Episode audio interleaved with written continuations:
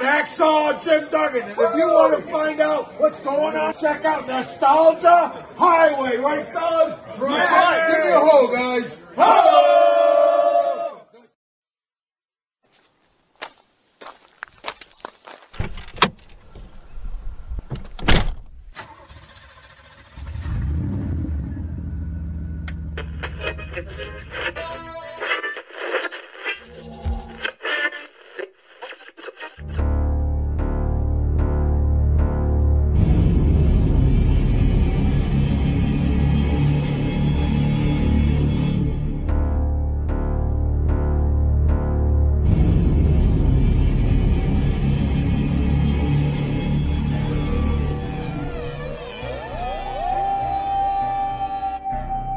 Coming to you from somewhere along the Ohio West Virginia border, welcome hitchhikers to Nostalgia Highway, the movies you know from the guys you don't.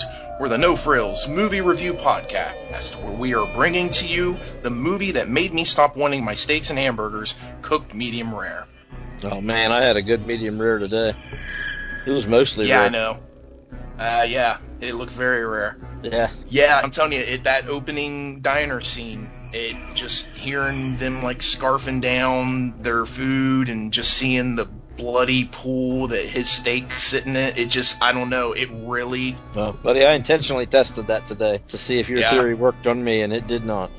Didn't faze me a bit. I finished that movie and I made a four-minute burger. you're like, you know, it sounds good, almost cooked meat. oh man. Well, I'm your host, the Mayor Matt Logston, and joining me for episode 52 out here on the highway is my co-host, who knows that any time is a good time for a bourbon break, and that you can never have too much bourbon in your bourbon. it's always good to have bourbon in your bourbon. I'm Dave, King of the Road. All right, hitchhikers. Tonight we have for you for episode 52, Ravenous from 1999. Captain John Boyd has had a rough go of things lately. First, he allows his own troops to be slaughtered by the enemy while he plays dead. And in doing so, he ends up downing a blood smoothie courtesy of a superior officer that's piled on top of him. He ends up gaining superhuman strength to overtake the enemy single handedly, making him a war hero. Well, all they got Boyd was an unceremonious trip to desolate Fort Spencer, California, which was actually Slovakia, west of the Sierra Nevada mountains in the dead of winter. There, we are introduced to a motley crew of characters the disinterested Colonel Hart, the drunken Major Knox, the overambitious Private Reich, the Bible thumping Private Toffler, and the Cheech and Chong of the bunch, Private Cleaves and George, and George's sister Martha. Now, wouldn't you know it, after all that's happened, Captain Boyd now has a slight penchant for the rarest of all meats human flesh and blood. Now bring in Colhoun, a stranger who's a wolf in sheep's clothing that comes up upon the isolated fort late one night, harboring a dark secret that Boyd is all too familiar with. Can Boyd save the day, or will Colhoun's devious ways prove to be too effective, overpowering Boyd's attempted efforts of redemption? Well, Ravenous is rated R, has a runtime of an hour and 41 minutes. It debuted in Canada on January 1st, 1999, and it premiered in the United States on March 16th, 1999, and had a full release in the United States three days later. It was on an estimated $12 million budget, and it grossed a whopping total of just over 2 million. I was actually a small part of that 2 million box office take because I did see this in the theaters. It was one of the first movies I saw uh, in the theaters when I was down in Jacksonville after I was stationed down there. And I didn't really know what I was getting into when I went to go see this, but it was just kind of one of those I wanted to go see something. It didn't really matter what, and that was the next thing that was showing, and I'm like, in, you know. And ever since that first time seeing it in theaters, I've been captivated by this odd movie. I didn't know what I was getting into this on the third viewing of it. I mean, it's one of those movies. There's so so much to unpack. You know, A after little two bit. After two passes, you you've got it down to where you know by the third time. All right, it's starting to make sense now. Yeah, I could see where watching it multiple times because the first time I seen it, I mean, yeah, I- there were some moments that were I thought were humorous, but after watching it this most recent time, like to me, the dark comedy, it's just it's in your face almost. in Yeah. every scene, every sequence. It really is. IMDb has this as a 7 out of 10. Rotten Tomatoes has this at a 48%, but the audience score is at 78%. That is very out of whack. Yeah, it's that's unchristian like conduct. I don't I don't appreciate Uh. their their forty eight percent. No, I think that's very low. In my well, it's low. I'm not gonna say it's very low, but it's low. This is currently not streaming anywhere for free, but you can be purchased or rented on Amazon Prime for $3.99. I think it's 100% worth it. I own it on DVD. This was directed by Antonia Bird. It stars Guy Pearce as Captain John Boyd, Robert Carlyle as Colhoun slash Colonel Ives, Jeffrey Jones as Colonel Hart, Neal McDonough as Private Reich, David Arquette as Private Cleaves, and John Spencer as General Slauson. Man, that's a good Now- cast. This is this is a very good cast, um, and I'll tell you, this was the first movie I ever saw Guy Pearce in, and then I went on to see him in other things, most notably Memento, which is one of my favorite movies of all time. Um, in my opinion, I mean, I think he's someone that you could consider to be somewhat of an underrated actor. I mean, because everything I've seen him in, he's he's been very good. Sure, yeah. That's more than I can say for David Arquette. He's so hit and miss, but I mean, I don't know. He's one of those guys that I mean, if he's in the cast, I'm like, okay, cool. You know, obviously from Scream fame, and I mean, I enjoyed. It's not a good movie, but Ready to Rumble. Remember that one? Mm. Oh yeah. I don't know. I Yeah. like that movie. You know, it's just stupid. I won't tell Eight-legged freaks. yeah. That's kind of a I guilty was- pleasure movie, I think. That's fair, I guess. Uh, yeah, he's good in this. I like David Arquette's character in this. Yes, he's just a stoner. And Neal McDonough and Robert Carlyle are two of those faces that when you see them, you're like, what do I know these guys from? And they're really not in anything else. But for some reason, their faces are so familiar. I don't know. Well, this was the first thing that I seen both these guys in too, and then um, I mean, and I've actually kind of become a little bit of a Neal McDonough fan because uh, he was good in the Stephen King adaptation that's on Netflix, 1922. He was uh, Thomas Jane's boss. His daughter was the one that his son knocked up in that, and uh, he he was also the bad guy in the Walking Tall remake. He's he's been in a bunch of different TV shows. Very good actor. Robert Carlyle. I know him outside of this uh, from the sequel to what was it? Was it 28 weeks Mhm. later? 28 days later? Whatever the Okay. sequel is. Okay. Um, but yeah, th- this is a, this is an exceptional cast. It really is. I guess Neal McDonough kind of reminds me of uh, Ray Liotta. Maybe that's why I'm mixing his face up, thinking I've seen him in other stuff. He's got that Ray blonde- Liotta.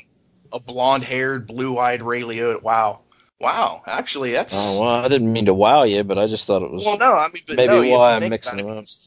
He he does play a, a typically a pretty intense guy, and he's a pretty intense guy in this movie. Yeah. So no, that works. I never thought that's yeah, good call, man. He seems like he could be uh, Ray Liotta's stunt double. and Jeffrey Jones, I can't take him serious anymore after knowing what he's done in real life. Yeah, it definitely. But he's been in, he, there's so many things that I grew up watching. I know. You know, me too. Howard the Duck, Beetlejuice. You know, this is another one, The Devil's Advocate, that we reviewed last year. I mean, just Ferris Bueller. tons of stuff. Ferris Bueller, absolutely. Even uh, the one John Ritter movie was it Stay Tuned? Yeah. He gets sucked into TV. I love that movie. Yeah. Yeah. All right. Well, spoilers, of course, as usual. Oh shoot! I think we already spoiled it. A little bit, maybe. That's all right. Listeners should know what's up by now. I think the one thing that we, I, I just want to start off because it's one of the first things that just smacks you in the face with this movie is talk about this score that we get from Damon Albarn and um, Michael Nyman. Albarn founded the pop alternative band Gorillaz and wrote a lot of their songs, and he is the lead singer for Blur. You know, remember them? They were kind of a one-hit wonder. They had that "Woohoo" when I feel heavy metal Oh, back in the late '90s. Yeah, Yeah, I think I had that on a mixtape once. yeah, Yeah, not Mixtape. twice though. Not twice. not twice. It didn't Yeah, show it's up a- no. It's it's it's a good little song. All right. but no, that's who he is. But uh, Michael Nyman, he uh, he founded the Foster Social Orchestra, and uh, he did that in an attempt to create a postmodern avant-garde sound with using artists with backgrounds other than music to perform the works of Stephen Foster uh, in an untrained way.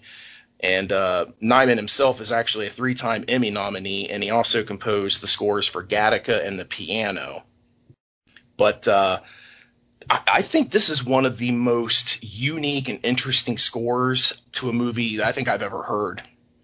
It it, it is just it is completely different. I mean, it's very folky, but it's like haunting. It's weird. It is like I said. It is you, you hear like the first few notes, and if you've seen this movie, you know exactly where it's from. Like without a doubt, you know exactly. As soon as you hear that bing bing bing bing, you know. You just know.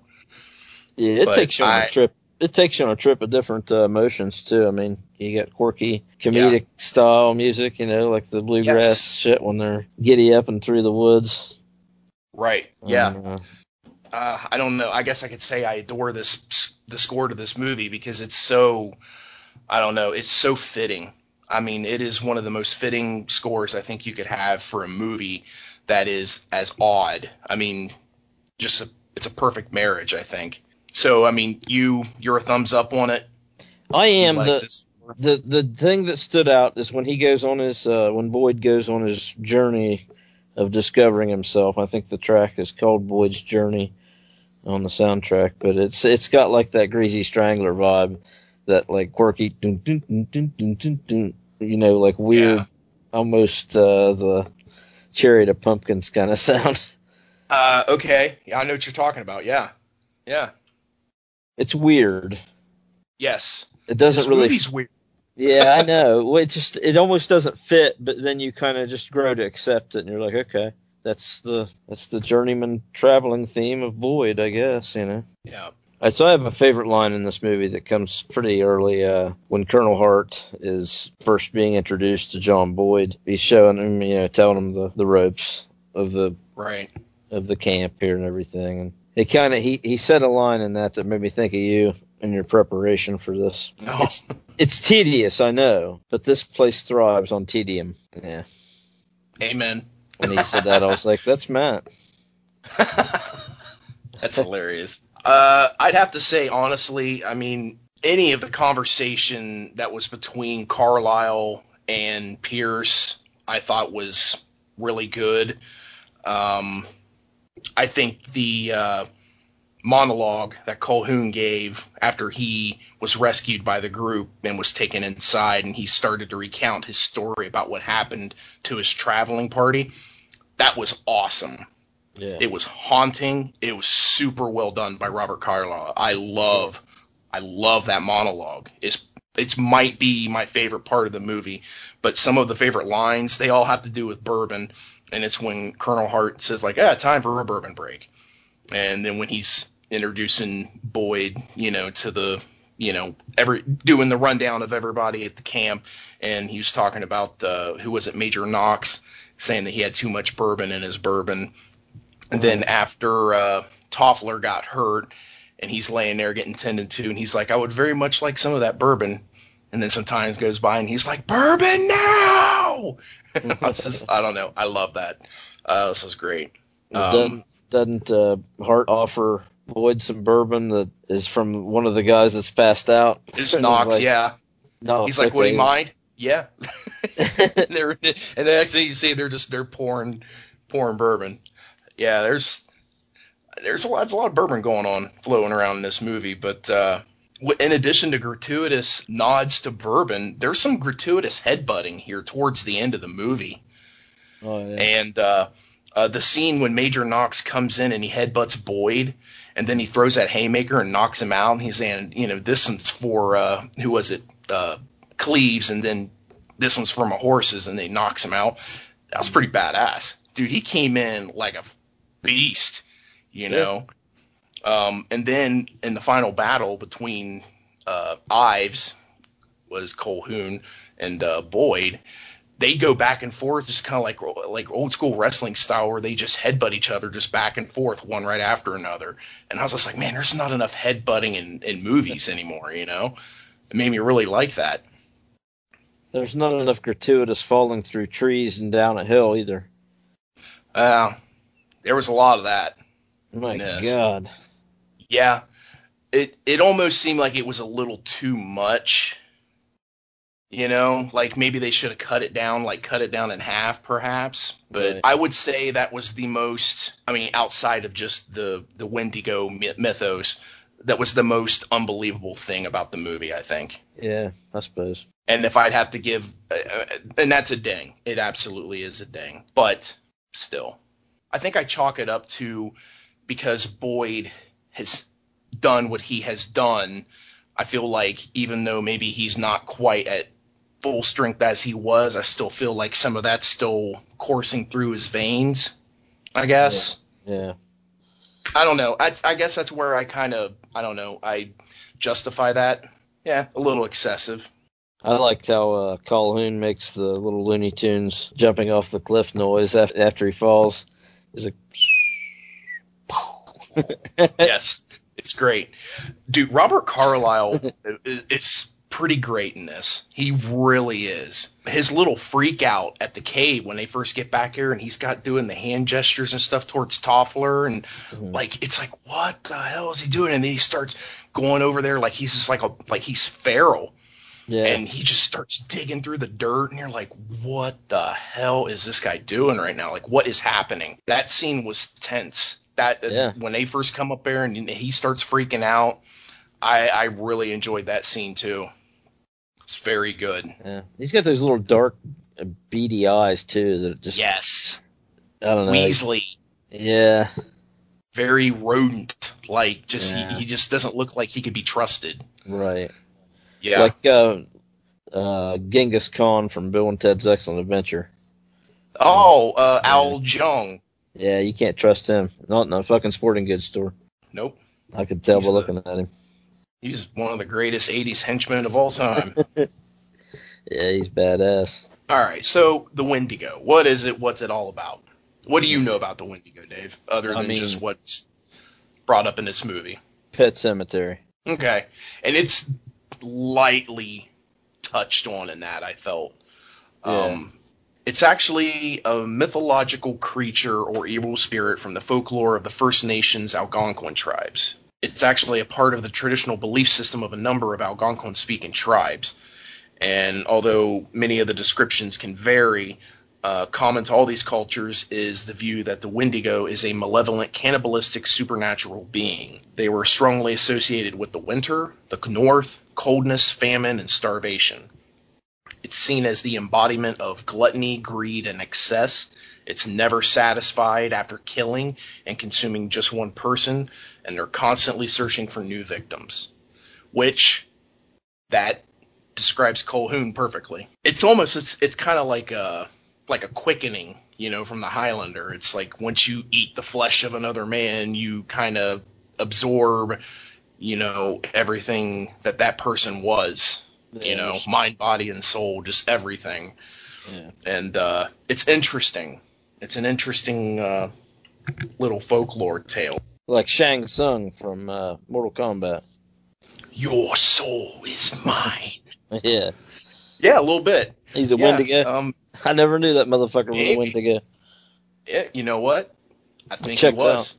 It checks out. Yeah, yeah, I think so. It's interesting because uh, I always, you know, because obviously the Donner Party, that story is very much an influence on this movie, and uh, especially with Colquhoun's backstory. There's a lot of beliefs that feel the Wendigo came about, the story of the Wendigo came about as a kind of a, uh, you know, don't you do it, resort to cannibalism if you get stranded out in the winter with your traveling party, because, you know, that's, it happened, you know, and it was just that beware, don't do this.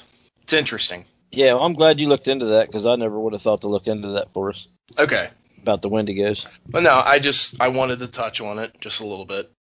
One thing I really appreciated about this was the aspect that both Boyd and Colhoun slash Ives knew all about what the other was all about. Mm-hmm. You know, after everything was all said and done at what happened at the cave. And uh, Boyd pushed all of his chips in and had everything to lose when he demanded that Ives showed off his shoulder to the others after he shot him. And Boyd just underestimated how quickly the regeneration and recovery would take. I- think that's a very impactful scene in this movie, and it really lays down the foundation for this final showdown that's to come between these two. And I, I just the dynamic between those two, it was so interesting. It was very there was almost like there was a mutual respect, but it was like you knew we have to kill each other. You Yeah. know? There was no situation where these two were going to be able to coexist. hmm Yeah, it was I just- pretty easy to predict they were gonna end this way. I mean, Right. It was just a matter of how, what method. Yeah. So I, I have a question then. Would you have accepted if you were Boyd, would you have accepted Ives' offer of joining him as this duo of virtually invincible cannibal army officers, or would you decline? well, no, that's a that's a strong decline. Okay. Yeah, I mean, yeah, I'm with Boyd. like- I mean, No, and not only no, I'm going to eat you. yeah, well, yeah. I think might have been tempted in that last scene as Boyd though to take you know take ingest you know the Wendigo. Just Bad- enough to get out of the situation. Yeah, yeah. I mean, I wondered. I wondered if he would. Did you? Because I, I definitely was left like, eh, I mean, because it was brief, but it was just like, is he gonna do it? You know.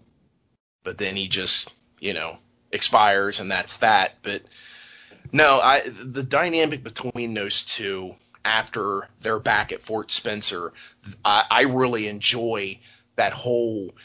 I mean, just the scene where everybody's, you know, in the one cabin, and Ives just gets up and everybody's just like on point immediately, yeah, just because he moved. And I, I don't know that it that's the way that whole last part of the movie played out. It was so tense, and I enjoyed it so much because Carlyle and Pearce just owned it, absolutely owned it.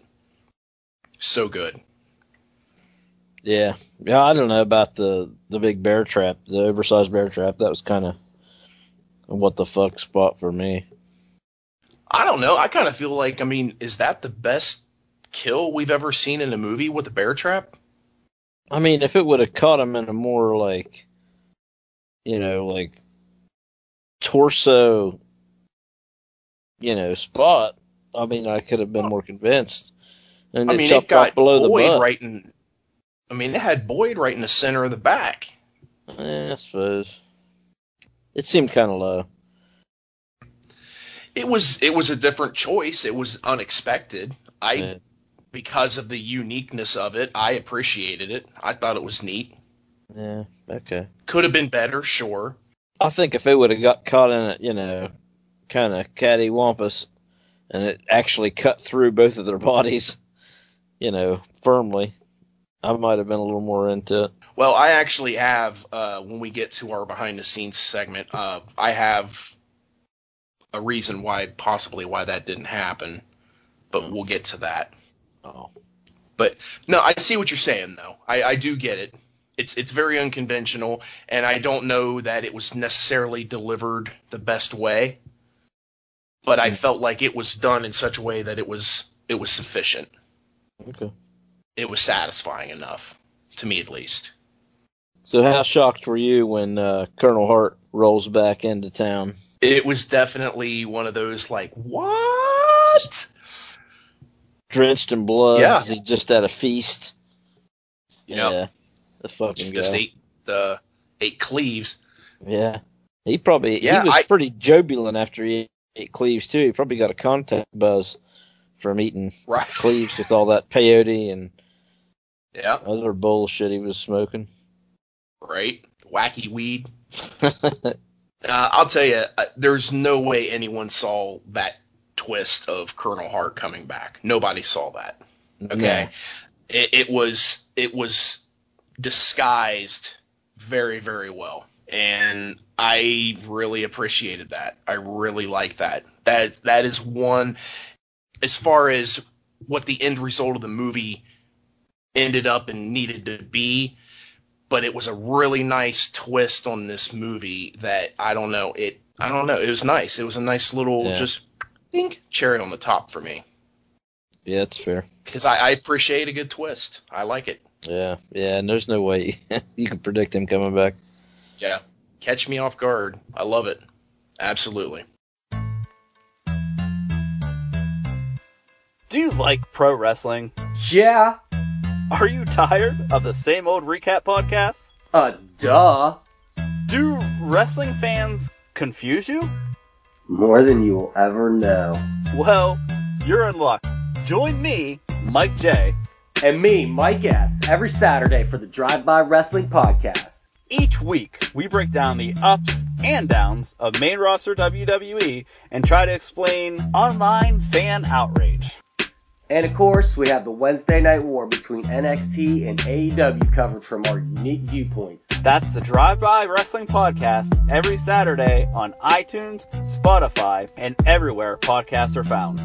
Still breaking hearts and breaking kayfabe. Uh, I guess that is what we say. It is.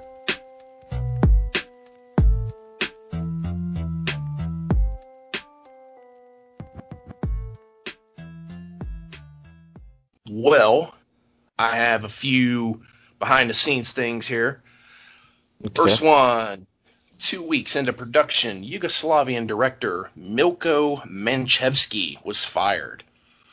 Fox's first choice for replacement director was Raja Gosnell. Now, this guy was the director of the direct-to-video sequel Home Alone 3, Home Alone. Yep. Big Mama's House, and uh, both atrocities that we all know as the live-action Scooby-Doo movie starring Freddie Prinze Jr. and Sarah Michelle Gellar, as well as both CGI live-action Smurf movies starring Neil Patrick Harris and Hank Azaria. The cast mutinied against the guy apparently and was just like, this guy is not the right person for this movie. Basically, just said, we're not going to work for this person. Right. And I'll be honest with you, they were right. They were right.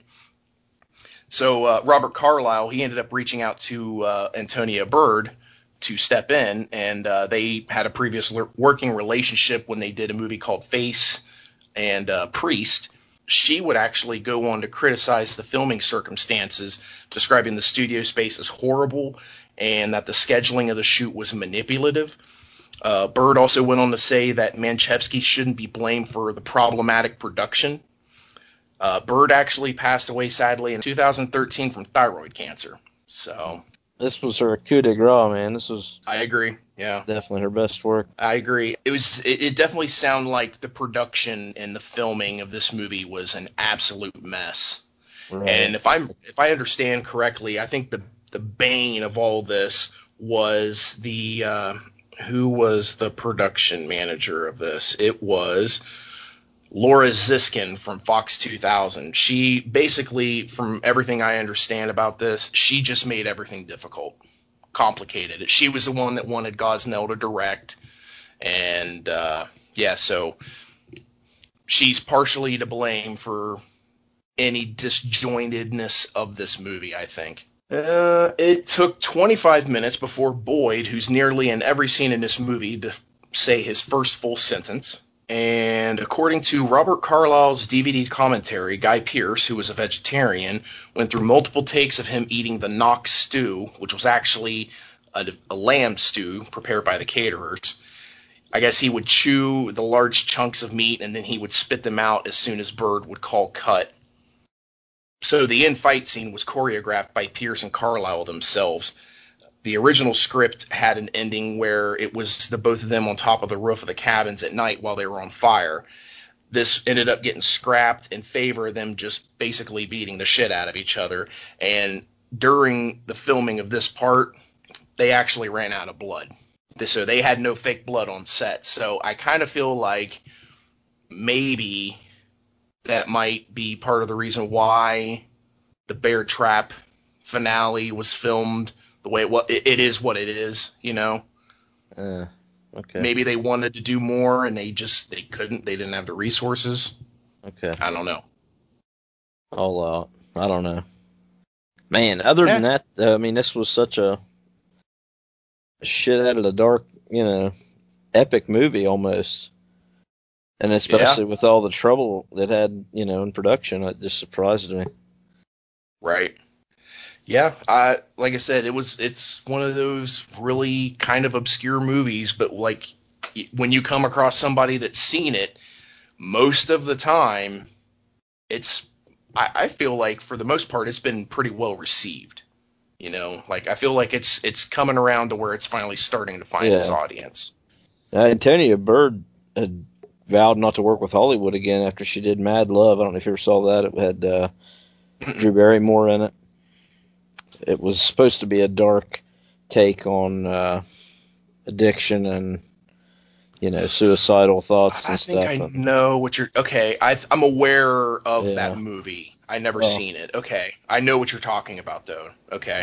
Hollywood made her change it to a more softened, lighthearted comedy, you know, theme, Mhm.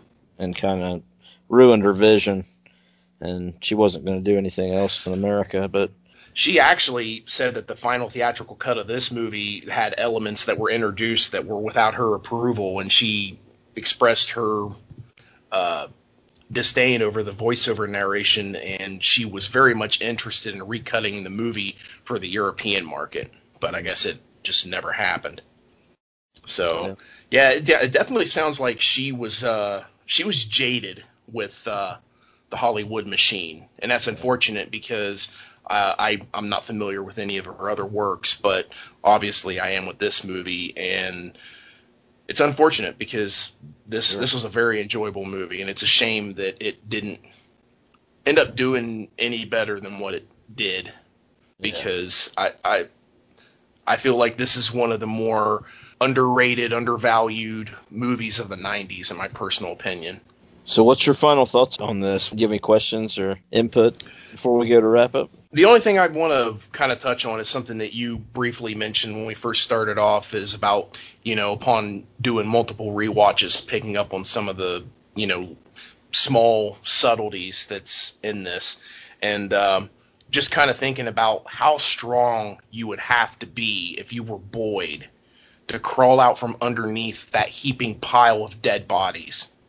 You know, Mm. like that just that the the you couldn't do it. There's no way. There's no. I don't care how strong you are. You're you could be the strongest son of a bitch in the world. You're not crawling out from underneath there. It's just not going to happen. I mean, literal dead weight, Yeah, thousands of pounds on top of you. You know, and you're laying down. You're pinned. You know, yeah, and uh, you know, talking about like with uh, when Boyd first gets his Fort Spencer and he's talking to uh, Colonel Hart, and he ends up Hart takes that huge book and to smash the walnut to break it open because he couldn't get it, Mm. and then after Hart makes his you know return, resurrection. yeah, and uh, he's talking to Boyd again. He has a walnut in his hand and he just crumbles it in his own in his bare hand. You know, just little subtleties like that. Just I I, I really I really like that. Uh, I, I just feel like those are some of the more shining moments in this movie. I think, but yeah, this is a good movie. Oh, with Boyd being piled under all them bodies, he was just taking in all this fucking seeping down blood from all these slain victims. Right. And it's you know, he says he can feel it in his lungs, filling with the blood dripping down him. So he's you know he's getting a Yeah. pretty big ingestion of He's getting a big gulp. yeah, he's getting a big gulp. That's it. Yeah. No, it's it. it, it just it just shows you how powerful this entity of the Wendigo really is, and I don't know, it's it's impressive. I don't. I think it's neat. I mean, I felt like his siege of the uh, enemy, you know, quarters was pretty lame. He just walks up, you know, knocks a dude out, and takes his gun, and boom, he's in the right place at the right time. if I'm not mistaken, I think that those scenes were filmed by the original director Manchevski, if I'm not mistaken. Uh, So, because I, I kind of felt like it it did it, it was it was different, but this was also Boyd pre Wendigo, you know. So I don't know, sure. but yeah, I agree. I kind of thought that you know it wasn't super impressive, but eh, Yeah. not a huge budget they were working with, and they were overseas. Well, those scenes were actually filmed in Mexico, but still, Well, you want to hear my rating on this? I'm I do. I really do. I'm really curious because uh, I, I feel like you liked this movie more than I expected you to. Really? Yes. Well, I don't know and how you that couldn't. excites me. I don't know how you couldn't like this movie. It's really a masterpiece. In my, I, I, I think it's like a an epic tale. It's like a Tarantino Wow. size movie. That's what it feels like. Wow. Uh, Okay. and it's got that western vibe. It's I don't know. I really liked it. Uh, Oh yeah. but it basically, I mean, this movie basically has floated under the radar for a long time, and a lot of people haven't seen it. It's a good one to recommend. It'd be hard to convince somebody to go out and buy this first time because it really is. It's a tough sell. You just have to see it. But yeah, it's an oddball. I definitely recommend it as a rental for first viewing. But yeah, it's almost uh, it's almost like I said, it's it's a Tarantino style movie. It's got like an indie feel, but polished. Um, for being such a troubled production, I just think they turned out an amazing movie with a really good cast. And I don't know if this is a movie you could ever remake. I wouldn't. Doesn't doesn't need wouldn't it. need it. Yeah, I wouldn't need it. It's good as is. yeah, it's very rewatchable. I mean, it, it's a movie that I think grows with experience. Uh, again, about about the third time, you're like, okay, you know, you catch the little subtle humor. Yeah, you appreciate it more each time. So, and it's a this is a good movie to watch snowed in. If you're on a on a day off of school from snow, like like I was when I watched this, perfect Yep. timing. Absolutely, it is. uh, yeah, this is a nine out of ten for me. Wow. Yeah, th- you like this way more than I thought you would, man. Hell yeah. Well, when you were throwing out words like epic and masterpiece, I'm like, oh man, like I think you might like this more than me. It's damn good, dude. Okay. All right. Yeah, Yeah. dude, that's awesome. Hell yeah. But I mean, the ending was the only thing that really kept this from achieving a ten for me. I, I think if it had a an ending that satisfied me better, I mean, this was this is a damn good movie and it's rewatchable. It's yeah, very high Oh, on yeah. this one. Good selection, Matt. Well, you can tell immediately from the very opening of this movie with the quotes that you get that this movie is going to be thick with Yeah. dark humor. And it is.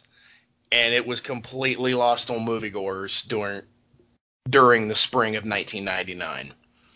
This is a very odd, very strange movie that didn't find its audience until it was released on home video and for purchase. It's one part Wendigo mythos, one part Western comedy, one part Donner Party, with a sprinkling of vampiric tones a little bit. Um, I've like I said, I've always enjoyed this one. Exceptional performances from an exceptional cast. Uh, of course, I love the setting of the snowy isolation that this gives us, very much like the Edge that we did back on episode 33 and John Carpenter's The Thing from uh, episode 34 and uh, you know Pearce, Carlyle, and Jones. I mean, they they carry this movie all the way for me. It's beautifully shot, has that most unique score that cements itself into your brain. It's one of the darkest comedies I think I've ever seen. I'm at an eight out of ten on this.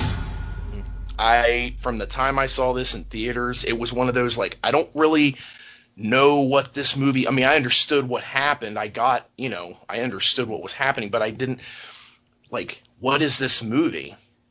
You know, what is this score? What is the and it, it was one of those that when I finally it came out and I was able to buy, I bought it and it's it's it's one of the oldest DVDs that I own.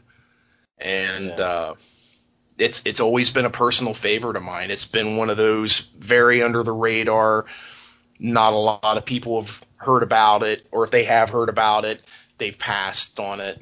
And uh, no, I agree. This is uh, this is uh, something that I think you need to shuffle up towards the top of your watch list if you haven't seen this, because it is. This is a this is an interesting little movie, and the performances in it alone make it worth a watch. It's one of those that I recommend it to people, and on I found that it, I don't recommend it enough because I almost feel like it's a little too obscure. But now with reviewing it here on the show, uh, yeah, cat's out of the bag. See this fucking movie, people, if you haven't. Yeah. All right, man. Well, hell yeah, nine out of ten for you, dude. I'm I'm- surprised I'm you're only an eight. Uh, I I'm I was figuring you'd give me a ration of shit because I was at an eight. I, I kind of am. I'm I you did not- shit because you're only at an eight. I gave this as no chance of getting the stamp. It got the stamp. Uh, yeah. And allow it. Hell yeah, dude, that's awesome. Hell yeah. Need to get on the old text and find out from the Lord Ketchum if uh, if he gives us a stamp. Yeah, we'll have to figure that out. See what he's got on this. Yeah. Yeah. I feel like this is a movie he's probably seen. Oh yeah. This seems like about something might be his uh, his speed. It's in his alley. Yeah, I agree. I mean, it's no Psycho Cop, but it's it's in that It's- alley. Yeah, it's definitely a psycho cop. I can agree with that. Let's talk about some uh, recent stuff we've watched that it doesn't revolve around uh, the actual reviews of the episodes. Um, Um, what you got? well, one I actually I got to a little bit ago, but I wanted to bring it up because it, it's worth mentioning, and it is the newest rendition of the Hansel and Gretel tale, and uh, they got creative with it, and they called it Gretel and Hansel from 2020, and it was directed by Osgood Perkins, which I don't know if you're aware or not. Uh, that is Anthony Perkins' kid. Oh, okay. I did. I Uh, was not aware. Yeah, yeah, that's Anthony Perkins' kid, for sure. Um, Does he like Robert Egger films? I don't know, I feel like he might. maybe. All right. Um, but just touching on this a little bit, beautifully shot movie, absolutely gorgeous, without Yep. question. Uh, the atmosphere that it brought to this fairy tale world uh, was just, I loved it, absolutely loved it. The acting was good, I thought. Actually, did you have something you were going to say to that? No, I was going to say that most of the acting in this sucked, but and I, thought it was, I thought it was okay. it was okay. It was okay. Like, yeah, I mean, like I said, I thought it was good. While it was good, the score to this movie, I didn't, it didn't, it didn't fit. It didn't match this mo- it, movie at all. It did at certain moments, but when it really started getting into that synth score, where it was like trying to give like 80s vibes, it, it really was distracting for me, and it, it almost like it, it pulled me out of this influence I was under with this atmosphere, the scenery, everything that was going on in this movie. It just it took me out of it, and it really affected my rating on this movie. Um, if if I felt like the score the score matters obviously with me, and it carries a lot of weight. And I felt like if the score would have been a little more suitable, this would have been a seven out of ten for me without a doubt. But I kind of feel like I'm in that six to six and a half out of ten on this. There's some other hiccups I have, minor hangups I have, but all in all, uh, I like what they did. They put a little twist on it, but they kept the basic framework of the original story intact, and I appreciated that. I didn't think they did a really great job of keeping intact the original story, but I mean, that ending was kind of, I guess. I mean, the witch gets burned in the oven, kind kind of. But I don't know. this was it weird. It was different. I mean, they definitely took some liberties, and and I feel the biggest was the score for me. But I, I, I don't feel I feel like you're hung up on that, and I, I didn't see a bit of problem with the score, but okay. that's just my that's just me. I mean, Well, and like I said, the score it's good. I like it, but it, I mean, I'm able to separate that and acknowledge that yes, this is a good score. I, if it was in a movie, it would have been better if it was in a movie that it was. Mm-hmm. It, tonally it would have fit with this. I felt like you needed to go with a little bit more of a classical, you know, more traditional folklorish, you know, type music. Mm. And and it did in moments, but when it didn't and it got, you know, the synth music started to come in, it, it really took me out of it. Okay. But otherwise, I, I I do feel like this is worth checking out if you haven't. yeah. I don't know if this would be something that I would get to on a rewatch super quick, but there there's definitely it had a lot of things going for it that I appreciated. So. Visually, it was yeah, it's worth seeing. stunning. Yeah, I love all the little scenes where the Yes. little the little girl with the weird hat, you know, is Yes. is creeping through the woods, and yeah, just her silhouette.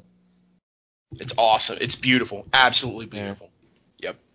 But that's that was the selling point for me. I think that's where I got the most enjoyment was just the visuals of it. Right. The, the storytelling and acting I thought was weak. That was my Okay. biggest hang up. Okay. I'm I'm at like a six. I'm at like a six on it, maybe even Yeah, five five. Yeah. Okay. Well, we're right there in the same ballpark with it then. Would you say it's worth checking out at least once? Sure. Yeah. Okay. All right. Have you got anything that you got into here recently? Um, I watched Vivarium today Okay. from. That's another that's another oddball. Yes, it is. Uh, yeah, I didn't go into it. I didn't watch the trailer or anything. I just went into it uninitiated. Uh, thought, you know, well, Jesse Eisenberg's pretty fun and most of his stuff. He's he's so quirky and weird, Yeah. but uh, you know, he is in this. But yeah, I don't know. It was it was. Uh, I don't think I'd recommend it to anybody. Really? Okay. yeah. It's it's it's definitely it's it's a weird weird movie. Uh, Janelle and I we watched it. No, it's it's been a couple months ago, and uh, you know, some there were some comedic moments in it. You know, and obviously throughout the entirety of the movie, it keeps you wondering like, what the fuck is going on? What is what is this place? What are they? What do they got to do to you know get out of this situation? And uh, but I, I appreciated the unique uh, the uniqueness of it. I like that. Um, I think I think I'm at like at a six on it, but I'm like maxed out at it on a six, and I feel like it's worth it's a one timer. It's worth one to watch. Just check it Yeah. out yeah. because it is it's it is different. Um, I do feel like the performances by Jesse Eisenberg and Imogen Poots, uh, her name's hilarious. I can't. I, it's one of those names like when you say it, you just kind of giggle. But uh, I feel like they were two very strong leads, and you know, especially with a movie like this, you have to have that, or else uh, it doesn't matter what you're trying to deliver; it's going to be shit. And Yeah. uh, I felt like they definitely kept, you know, the movie together for you because of their performances. So Yeah, this and uh, Possessor that you mentioned last week. yeah, Um, those two both belong in the Black Mirror universe to me. Yes. Oh, yeah. Absolutely. I agree.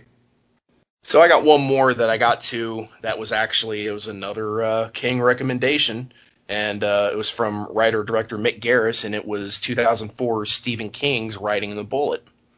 Uh, I had this in my to be watch list for I couldn't tell you how long, and we had a recent conversation talking about uh, movies, and you had mentioned that Riding the Bullet was what was uh the best thing to a Christine sequel.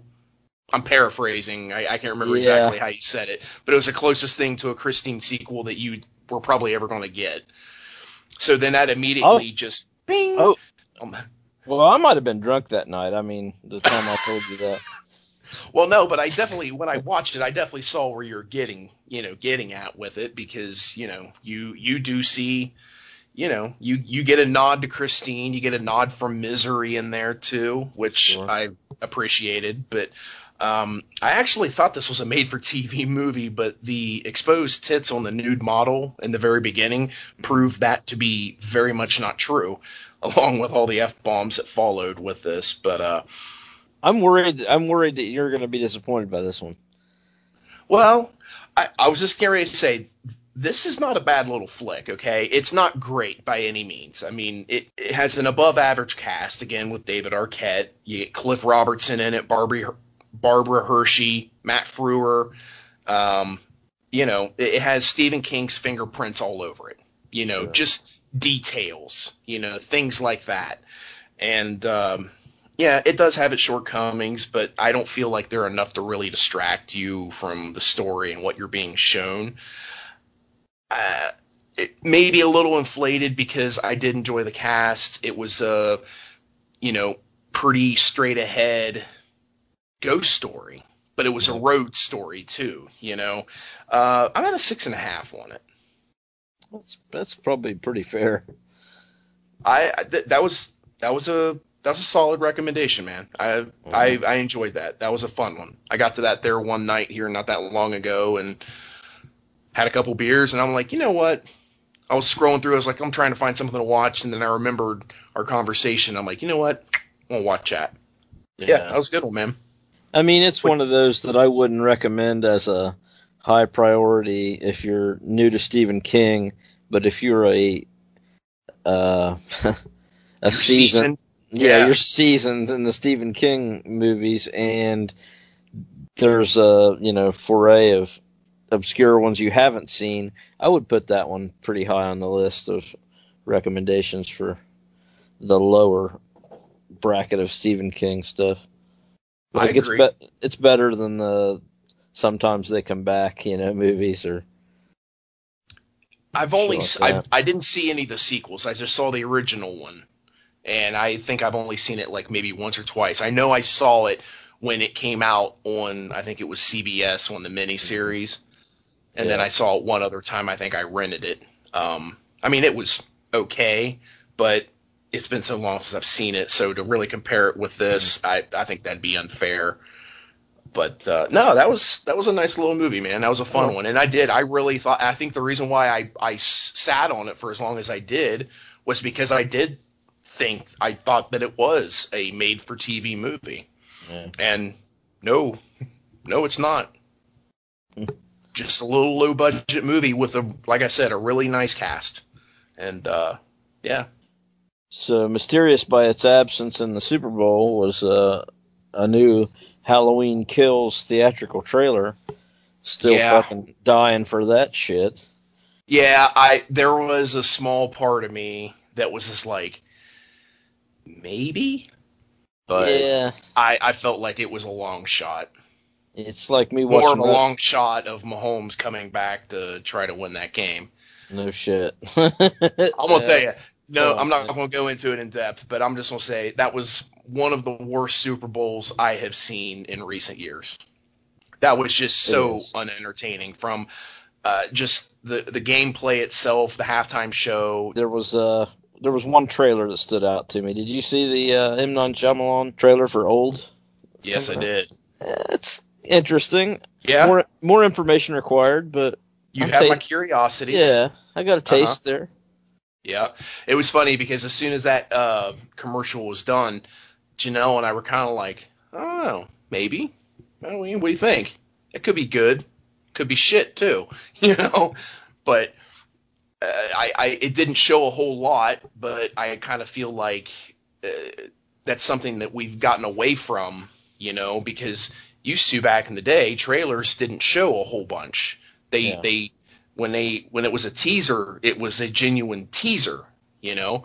Nowadays, it's just everything's just overexposed and it's just out there. And when you actually go to see the movie, it's just kind of like, oh, okay, here's this part coming up that I've seen 57 times on commercials, you know, and it, it really it, it takes away, it ruins that experience and it takes away some of that magic. But uh, yeah, that, that I feel like that was a that was a proper trailer. Definitely has my curiosities up. With Shyamalan, I mean, it, it, it's so hit and miss. It could it could be gold or it could be shit. But uh, at I like- this point, I'm interested.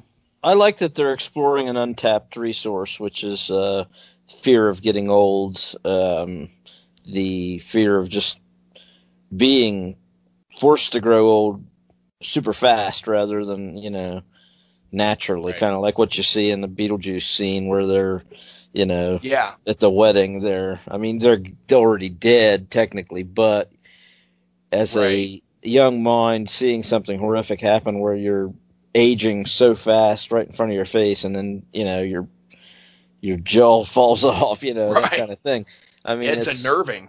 It is and it's a it's a good Yeah. premise for horror and it's really been untapped they really haven't done a lot like that Well, especially for some gentlemen of our age, you Sure. know, getting up there, you know, kind of looking us square in the eye, saying, "Hey, yeah we're, on, we're on the horizon, buddy." we've crossed know? the 50 we've crossed the 50 yard line my friend i think We're, we're, we're, I don't know. Well, in football terms, that's the right side of the fifty. well maybe for us, maybe that's the wrong side. Yeah. But getting no, pushed- I, I, pushed I back. agree with you, man. Right? Let's just can we get a 15 yard penalty here? Uh, yeah. But no, I, I agree with you. I, I, I the premise of this is very interesting, and uh, yeah, I'm curious. Definitely curious. so yeah that's that's all i got Okay. Check out our good friends Justin Ramsey and Aaron Scaletta over at the Raised in Horror, the Psycho Siblings podcast, where they review all things horror all the time. Their most recent release was this last Thursday on the 25th with their review of The Bride of Chucky from 1998. And we are all looking forward to what the Psycho Siblings are doing for March. I can't wait to hear it, but you got to give them a listen. You can follow them on Facebook, Instagram, Twitter at Raised in Horror. Uh, find them now on your favorite podcasting app, Horror Movie Fans. And if you're a fan of all things Halloween, like the King and I are here, you got to check out this this company. I found them by accident, and it was the happiest of accidents. Uh, you got to check out the Halloween Shirt Company. They have shirts, hats, pins, hoodies, decor, stickers, all kinds of stuff. There's it, it's it's ace. It it is so awesome. If you love the old school retro look of Halloween decorations, this is the place you need to be. Um, I've already had two orders with them since I think November. Um, I bought two awesome shirts and very similar to Fright Rags. If you've placed an order with them, you always get some extra goodies in with your bag and uh, just super cool. Just a smaller scale fright rags. I kind of compare them to. They don't do anything with, you know, they don't have like any movie licensing. It's just old school Halloween feels. And uh, I don't know. I'll probably maybe I'll take a couple pictures of the shirts I've got and some of the goodies I got and uh, put them there on our page because it it it's awesome. They have some great stuff. oh yeah All right, hitchhikers, this concludes our review of Ravenous from 1999. We hope you enjoyed our hot takes on this lesser known cannibal dark comedy. Be on the lookout for new announcements and updates on our Facebook page, Nostalgia Highway Podcast. You can find us on Twitter at Highway NHP. You can check out our Letterboxd profiles. The King's is Patriarch 1979, and mine is Matlog16. Give us a follow if you want. We'll follow you back. We just love seeing what everybody else is watching. It's just one of the best movie networking apps I've come across. And once again, we want to give recognition and thanks to Sean Jackson and Cody Jones for the theme music they have composed for the show. Join us next time where NHP goes dumb. How dumb, you ask? How about Dumb and Dumber from 1994? Join us for buddy comedy month next time out on the highway i'm dave king of the road And I'm your host, the Mayor Matt Logson, and we thank you once again for hitching a ride along with us, and we'll pick you up next time out on the highway.